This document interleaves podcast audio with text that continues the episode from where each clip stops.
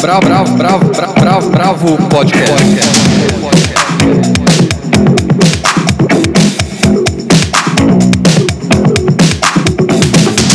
Olá, bem-vindos ao podcast da Bravo. Eu sou Helena Bagnoli e hoje eu estou aqui fazendo as honras em nome do Gui Vernec, que não pôde estar com a gente. Mas eu estou muito bem acompanhada pela Paula Carvalho e pelo Almir de Freitas. A gente começa comigo falando do espetáculo Neste Mundo Louco, nessa noite brilhante, da dramaturga Silvia Gomes, que está em cartaz no Sesc Consolação, no Teatro Anchieta. Depois, o Almir vai falar sobre o livro A Vida pela Frente, de Émile Ajar, o pseudônimo do escritor francês Romain Gary. Em seguida, teremos ainda a França no nosso foco, com a Paula Carvalho comentando o filme Um Banho de Vida, de Gilles Lellouche, que está disponível na Netflix. E eu encerro comentando duas exposições que estão no Museu de Arte Moderna do Rio de Janeiro até o final do mês. Então, vamos lá. Nesse Mundo Louco, nessa noite brilhante, é um texto da premiada jornalista e dramaturga mineira Silvia Gomes, encenado pelo Grupo 3 de Teatro, que é formado pela Yara de Novaes, Débora Falabella e pelo Gabriel Fontes Paiva, que aqui é o diretor da montagem. O espetáculo trata de uma noite de horror, é uma história pavorosa vivida por uma jovem que é vítima de um estupro coletivo.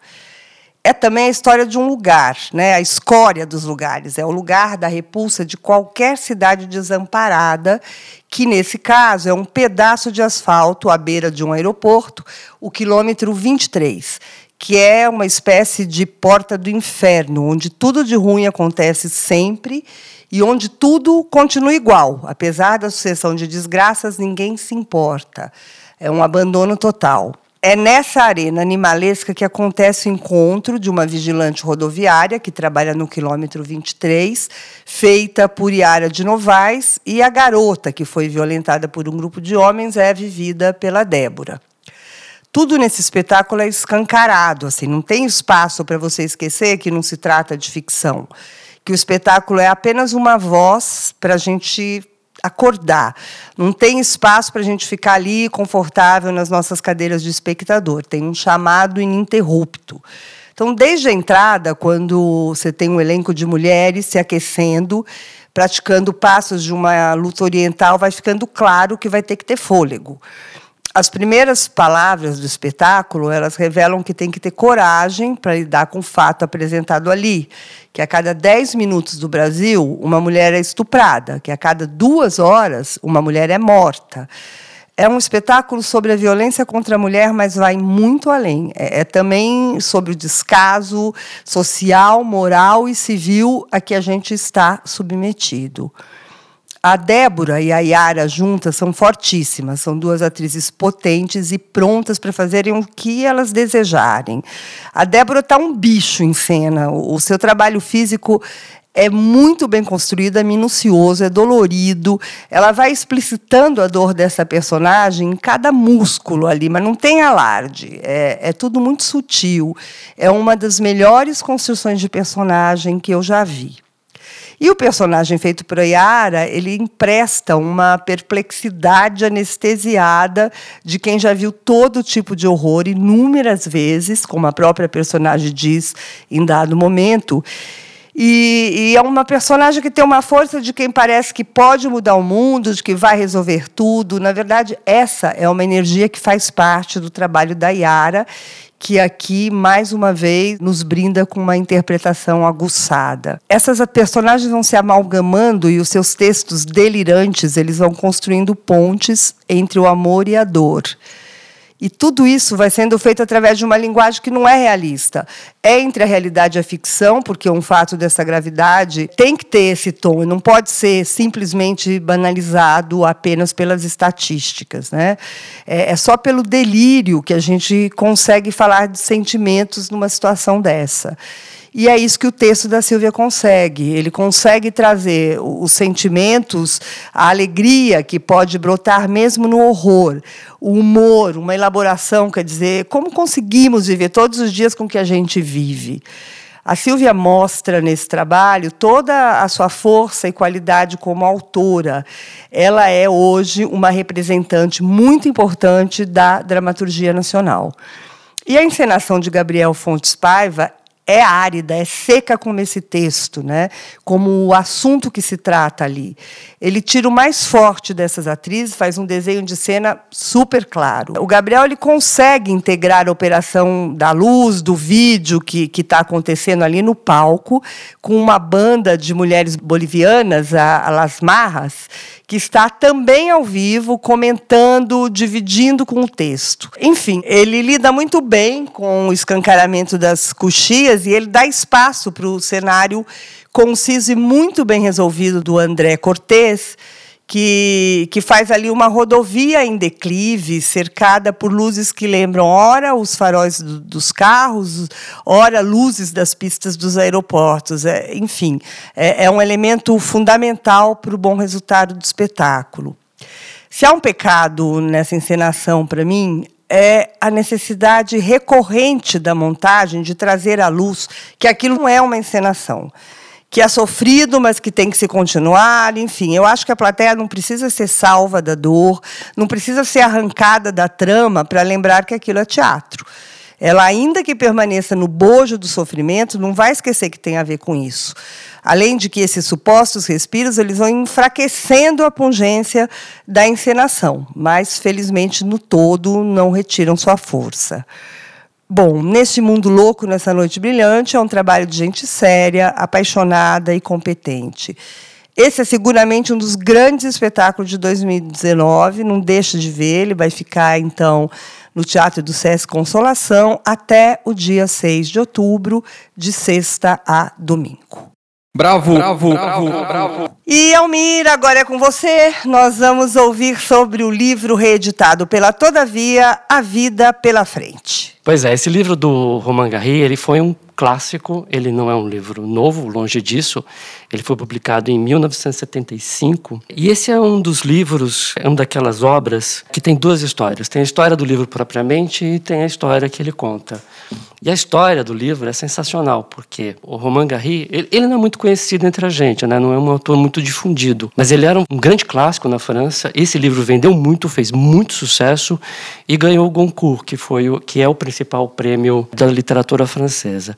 E sobre isso tem uma história maravilhosa, que é o seguinte: o Romain Gary, ele tinha vários pseudônimos. No ano anterior, ele tinha escrito um livro que ele achava que não tinha muito a ver com ele, e ele adotou o pseudônimo de Émile Ajar, e criou uma personagem em torno desse Émile Ajar, que ninguém sabia, na verdade, que era ele. Houve toda uma operação feita por ele, pela editora, de esconder a verdadeira identidade dele.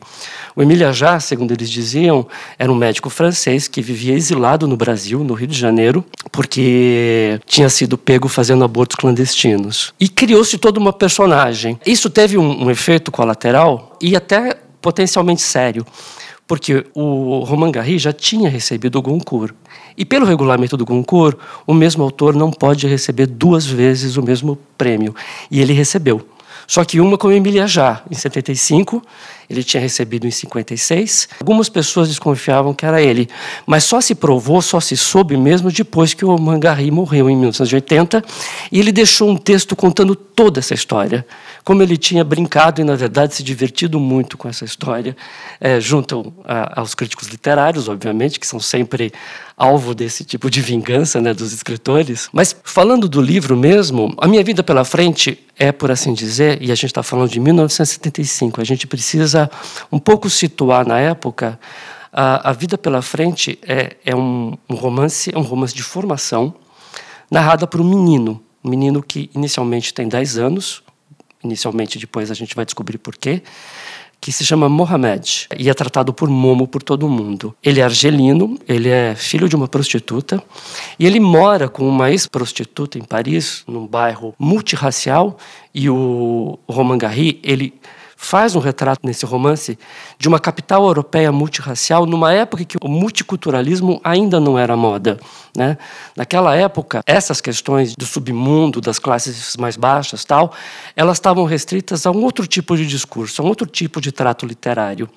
E ele vai e foca num bairro e em pessoas que envolvem prostitutas, transexuais, cafetões, drogados, num bairro que tem árabes, judeus, argelinos, vários tipos de imigrantes.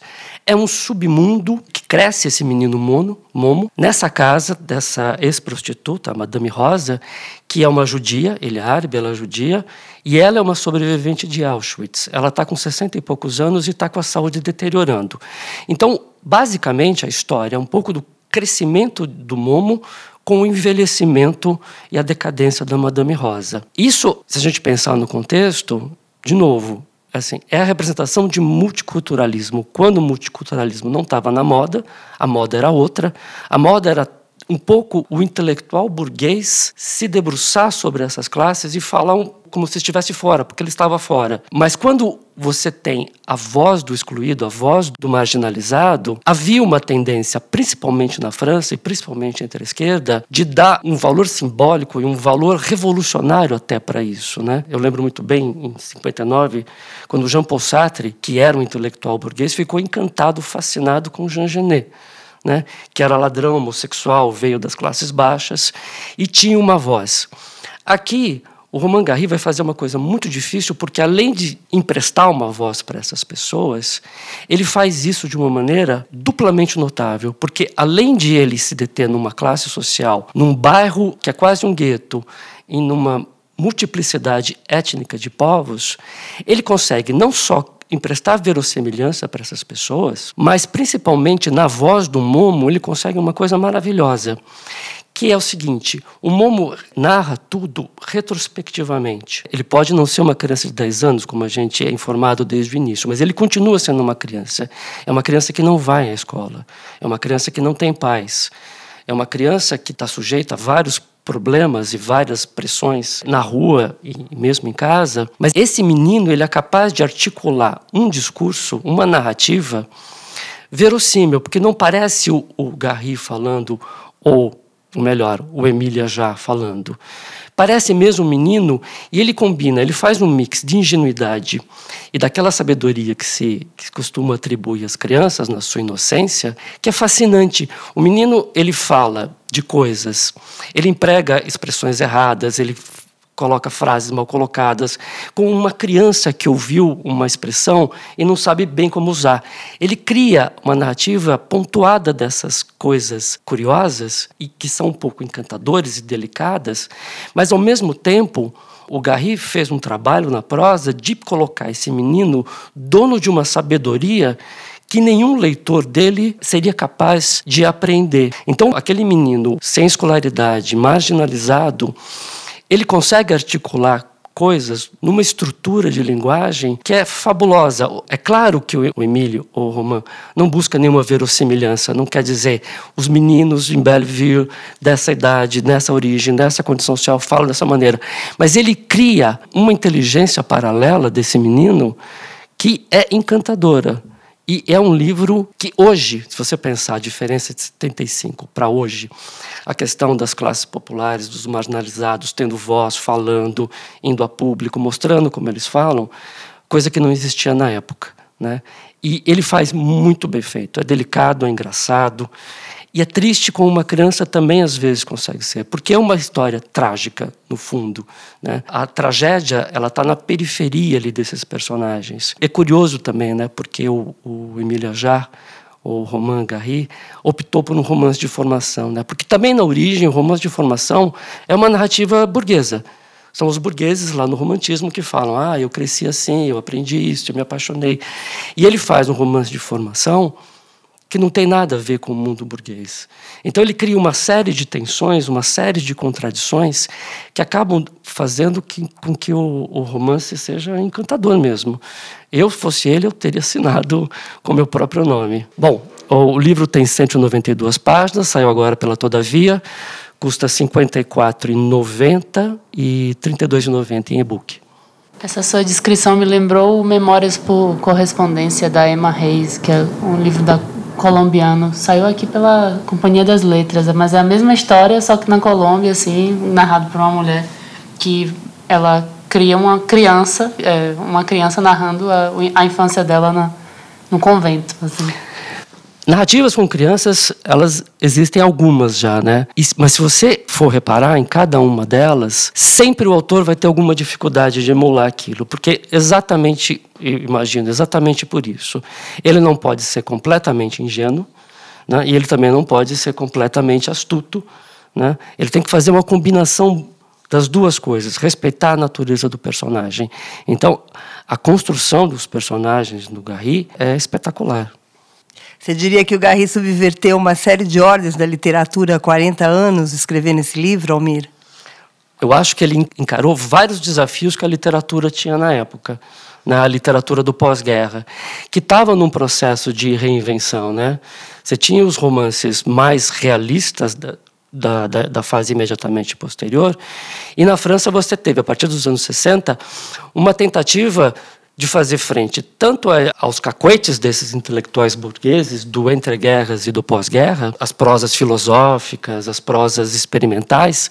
Ele usa essa ideia de usar o romance de formação, de usar as classes marginalizadas. São todos elementos que realmente representam uma inovação, representam um desafio naquele momento. Não é uma inovação do ponto de vista da carreira do próprio Gary, porque ele não estava incorporando isso a essa obra, né? Ele estava criando uma persona para fazer isso, né? Que também tinha o seu valor, né? Desse ponto de vista, porque também na França o autor, a obra autoral é extremamente respeitada, né? Bom, vou ter que ler rápido esse livro, porque eu fiquei muito curiosa, o Almir vendeu muito bem. Então agora a gente vai continuar falando de vida e ainda na França, com a Paula falando do filme Um Banho de Vida. Bravo, bravo, bravo, bravo, bravo, bravo. Paula, então conta pra gente quais foram as suas impressões. Então, esse filme tá meio discreto lá no Netflix, quase escondido lá, mas só que é uma pequena joia, assim. Ele é dirigido pelo francês, que também é ator, né? O Gilles Lellouche, bem conhecido na França e tal.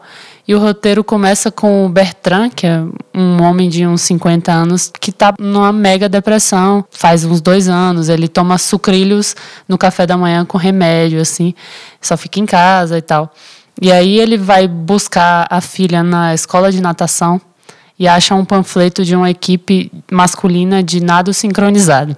Aí o filme vai focar nesse encontro desses homens que todos fazem aula de nado sincronizado e estão todos de alguma forma perdidos, porque quem é que faz isso, ainda mais homem, né?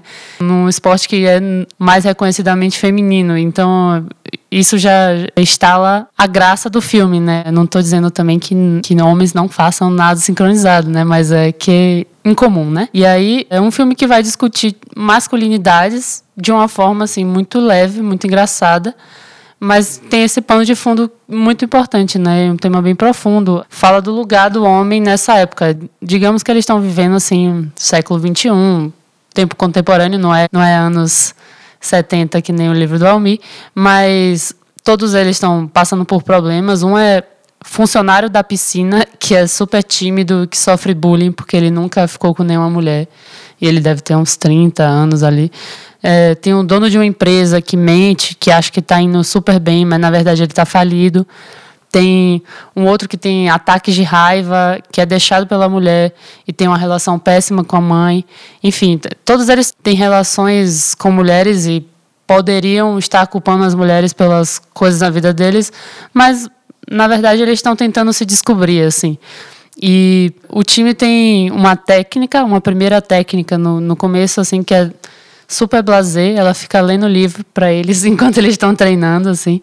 Mas, na verdade, ela é uma ex-alcoólatra e tem uma recaída, assim. E aí chega a ex-dupla dela, do nado sincronizado, que teve um acidente e ficou com uma paraplegia, né? Não pode mais nadar, mas ela é uma técnica incrível e super brava, assim. Consegue botar todos eles para correr, treinar, levar a sério mesmo. E nesse meio tempo eles arranjam o propósito do time, que é se inscrever no concurso mundial de nado sincronizado masculino. O filme, enfim, não vou falar o final, mas o filme tem tipo uns planos muito legais, assim, sempre mais focado nesses 8 nadadores como um time, assim, tentando mostrar eles ensaiando as coreografias e tentando sincronizar as perninhas, assim, esse tipo de coisa, o braço, rende ótimos enquadramentos, assim, e tem as cenas deles com a sunga, as toucas, os óculos, e sempre que eles saem da piscina, eles vão para uma sauna, que é meio que a terapia coletiva, assim, mas falando parece meio brega, assim, mas não é. Filme muito sutil, na verdade. Não, eu só queria comentar que me lembra um pouco um filme dos anos 90, de uma cidade britânica que eram trabalhadores de minas de aço que começaram a perder os empregos e foram todos fazer striptease e dança para mulheres. Qual é o nome desse filme aí? Chama Ou Tudo ou Nada, mas esse é uma comédia mesmo. Então, mas é, na verdade, uma comédia. Você pode assistir o Banho de Vida sem prestar muita atenção nisso, assim, não tem uma pretensão muito cult, assim, é um filme que está bem mais para um César do que para Festival de Cannes, sabe? Na França, assim, ele não tem essas pretensões tão intelectuais, assim, mas, enfim, fica a dica aí. Então, a Paula deixou aí uma boa dica de humor francês na Netflix. Bravo, bravo, bravo, bravo, bravo, bravo, bravo. E agora eu vou falar sobre as exposições Constelações e Horizontes, ambas em cartaz no MAN do Rio de Janeiro, ambas feitas com obras do acervo do museu, que tem aproximadamente 15.000 trabalhos, entre desenhos, fotografias, pinturas, enfim, é um mundo. Os títulos corretos dessas exposições são Constelações, o retrato nas coleções do MAN Rio, e Horizontes, a paisagem nas coleções do MAN Rio.